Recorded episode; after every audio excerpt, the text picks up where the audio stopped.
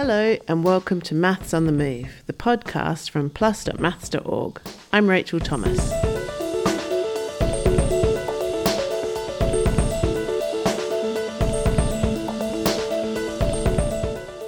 My colleague Marianne Freiberger and I are really fortunate to work with many amazing mathematicians. And in this run of podcasts, we're revisiting our 2017 interviews with the six female mathematicians from the University of Cambridge whose portraits form part of the Women of Mathematics photo exhibition. In today's podcast, we revisit our interview with Holly Krieger, who works in dynamical systems theory, particularly on chaotic systems.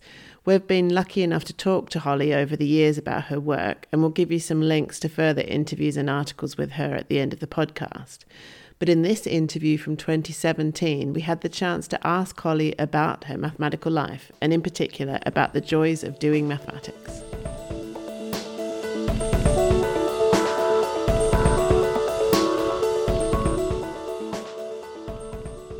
So, hello, Holly. Hi. um, should we start by you introducing yourself, please? Sure. Um, I'm Holly Krieger. I'm a lecturer here in the pure mathematics faculty, as well as um, fellow and director of studies over at Murray Edwards College. Okay, and could you tell us how and when did you choose to do mathematics? Um, when I got this job? no, uh, that's not quite true, but to an extent it is. You know, this is a difficult career, um, at least up until the point when you have a permanent position to know whether or not you're going to be able to go all the way and stay in academia. Um, but perhaps more of a reasonable answer is. Uh, there was a professor when I was an undergraduate um, who I spoke with a lot about the possibility of going to graduate school and what it would be like to be a mathematician and all of these things. And one of the most important things that he told me, which no one else, uh, even since, has ever been willing to say, is that uh, mathematics is actually a good career. And you know you can have it as your career and you don't have to be sort of woken in the middle of the night with passion for mathematics. In fact you can be a mathematician and that can be your job and you can be successful um, even if that's the case and so that made me a bit more interested because you know i was never the sort of person who when i was two years old was sort of dreaming of chalkboards so once i thought that it was reasonable um, and and could accommodate you know other things in my life as well that was really i really became interested and what's it like being a female mathematician in particular? Um,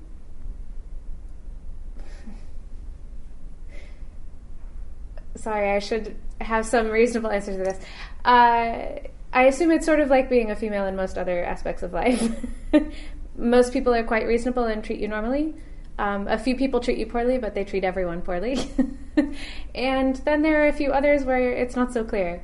Um, so, leaving that aside, I mean, of course, people will behave in the way that they want to behave, and it's not under your control. But the things that I guess are notable about being a female mathematician is it's just very noticeable that you are very often the strong minority in a room. Um, or even the the converse of that, the other side of that is that um, you can have a very large impact just by being in a room. So if I go to a seminar and that and me being there means that some postdoc or graduate student is not the only woman in the room. That makes a big difference for her, right? And so, um, so there's sort of this dual aspect of it, which is that I feel like I can have a lot of impact on other mathematicians and other potential and future mathematicians. Um, but then, of course, there is some negative aspects to it as well. Mm-hmm. And is there any advice you'd give to a young woman who wants to be a mathematician?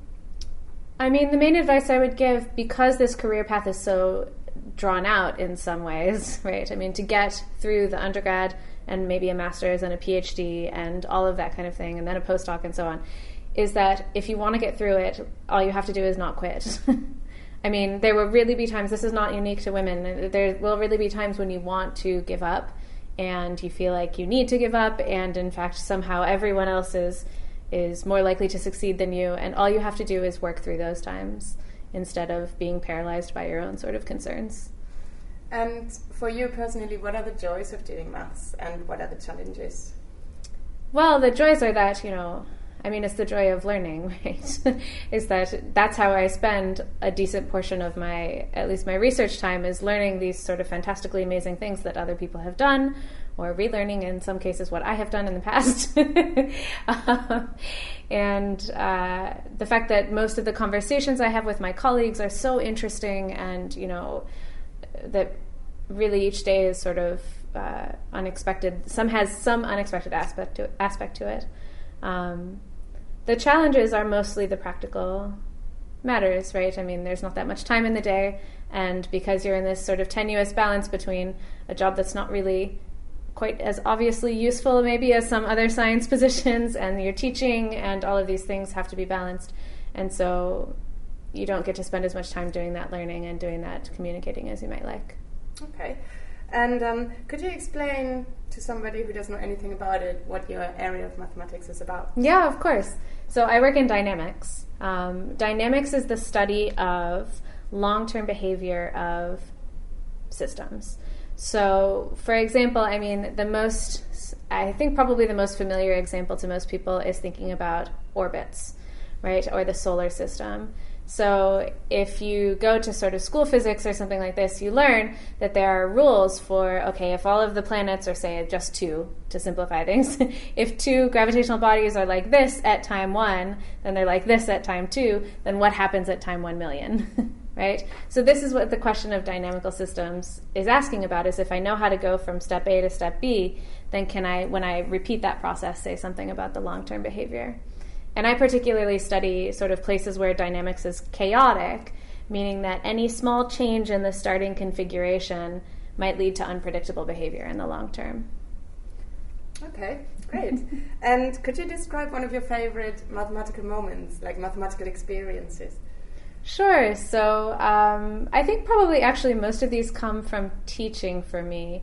I mean, of course, there's this wonderful thing when you solve a problem and you didn't understand it one moment, and then suddenly it was also brilliantly clear to you the next moment. But I think this is the funniest when it relates to teaching. Like, so there have been so many things that I thought I understood when I learned them, and then I realized when I was preparing teaching that I didn't actually understand them. And so things like I mean, to use an analogy that most people would be familiar with, it's like it, when you first learn the Pythagorean theorem, right, which says that a right triangle has this relationship between the squares of the lengths of the edges. Maybe it's hard to remember, like, okay, wait, if this one is A and this one is B and this one is C, is it A squared plus B squared on one side or is it A squared plus C squared? Which one is it? But then, of course, if you can draw the picture and put it into the context and you really know the proof, then of course you know which one goes by itself because it's got to be the longest one, right? And so the true understanding of the problem is sort of takes care of all of the like sort of unpleasant notation and memorization, right? And so moments like that for me where it's like I thought I knew something, but really I it was a little there was something there that was not quite snapped into place in my head. And then I prepare the lecture for it or I, I discuss it with a student, and then I realize, oh, of course, like I didn't actually understand this the first time, and, and now I do. I find that really interesting. Okay, well, thank you very much. Yeah, thank you.